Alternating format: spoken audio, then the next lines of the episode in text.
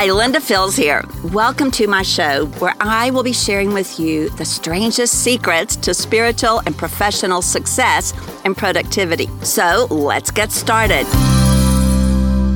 Okay, so now I want to move into another segment of this interview. The title is Dealing with Difficult Situations Within the Marketplace. So, the first question I want to ask you is How can we share the gospel with our coworkers when hindered by workplace laws or policies that restrict or prohibit discussing religion? That is a great question. The best way you can share the gospel is to live it. Mm. I think, again, as Christians in the marketplace, we've gotten an extreme idea that the only way to share the gospel is to open the Bible, stand on the table in the cafeteria, and preach every month, or something like that. And the truth is, I've known of believers who think their job is to go from office to office and share the four spiritual laws, and yeah. they're actually stealing from their employer. They're there to work, they've been hired to work. Yeah. And they've got this contorted idea that they're there to misuse that time in the guise of witnessing, and it's a very poor witness. Mm. And I think it's why so many believers struggle with this because we've watched people do it wrong, and then we've shied away from it altogether. And then, of course, the questions of what's right. But I'll tell you what, it's always right to just live your faith with love. Mm. And there are plenty of ways to find a context to share the gospel after hours or on a coffee break or at lunch yeah. without having to take on a big legal battle. You know, so I think we've made it way harder than it was ever supposed to be. Mm. That's good. Can you think of any creative examples? You kind of hit on like getting coffee afterwards or you know yeah that's always good. and just being doing real life together yeah you know if you're building a relationship at work the first thing that you're going to do after hours is probably not open your Bible and take somebody to a church service. It's probably going to be that you have noticed something in your friend's life that you're building a relationship with. Maybe you are going to go to lunch with them or to a computer seminar or to something you're both interested in.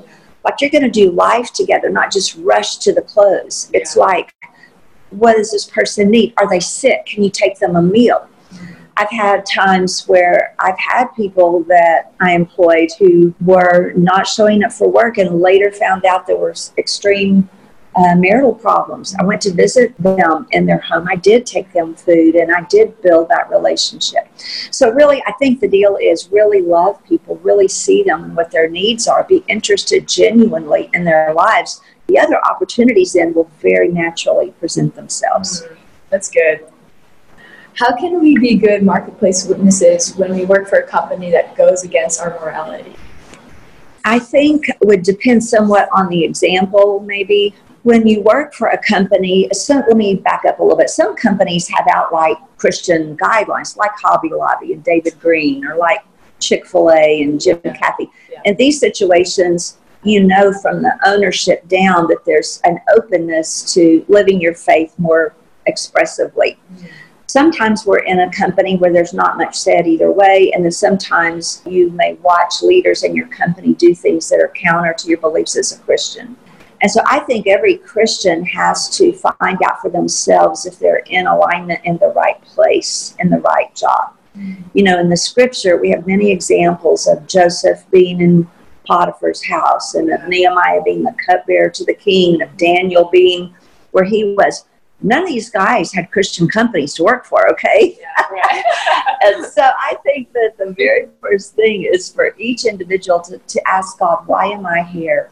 Yeah. Am I in the right place? Because there may be many times you're called to serve in something that uh, is a company where your friends might say, Why are you even working there? But you know your very presence is having an impact on your boss and your teammates. Yeah. And so you have to know that personally. I find, Sammy, lots of people want a cookie cutter answer to these kinds of questions, and it's not cookie cutter because God is personal and God uh, has a calling on each and every individual life. And I believe for all of us, our foremost invitation is to know what that calling is and then to walk it out. Mm-hmm. And it won't, you know, the, the journeys won't be identical because we're all different and have different assignments. So I'm not trying to dance around your question and a key question, but I think the individual has to first of all decide, am I supposed to be in this company? And if so, What is my role? And oftentimes it could be to just show up for work every day Yeah. and pray for your boss and pray for the company. Yeah. Prayer changes everything, as, as we saw with Daniel in his three praying friends. Right. Wow. I really appreciate your biblical references. Those are really helpful. Thank you for sharing. So I actually have some follow-up questions along that same theme. Okay. So how would you counsel a believer who is offered an attractive position at a company with open anti-Christian agenda?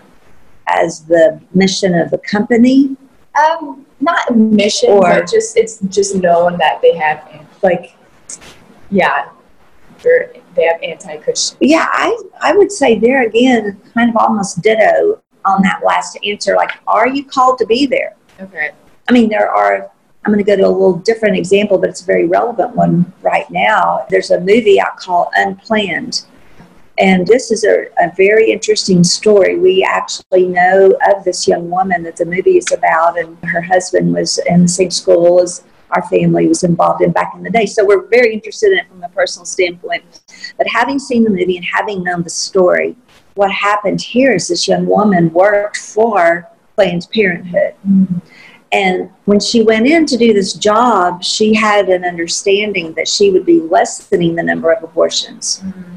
And of course, over time, found out that their goal was to increase the number of abortions. And in the movie, the way it's portrayed so beautifully, there came a day where God revealed to her what was really going on, and it changed everything for her. Now, when in her case, she could no longer stay, right? This was a belief and a business all aimed the opposite direction of what her Christian faith was telling her, Wow. right, in her Yeah. heart.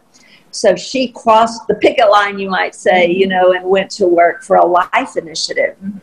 And in the movie, the way this is portrayed, uh, you know, then she's the one outside at the gate talking to girls who come in to try to intervene with a message of life. Well, she obviously had a very clear crisis of faith. There was a dividing point where she could no longer, after she got the revelation from God of exactly what was happening, she could no longer stay. So she had to part ways with the company Wow. And move to where her convictions led her. So that's a very dramatic example, but I think the same thing's true for everyone. You have to know what God's calling you to do and where and for what reason. Yeah. It's a very personal conviction. Yeah. And I think, too, that kind of putting this issue on the table, that we should make sure we don't judge other people for where they work and what they do because we don't know what their assignment might be. You know, as a Daniel or a Joseph or a Nehemiah for such a time as this. Do you think there's ever a time where we should risk our careers for the sake of the gospel? I think so. I think we're not at that place so much in our society today, but I think that day will come.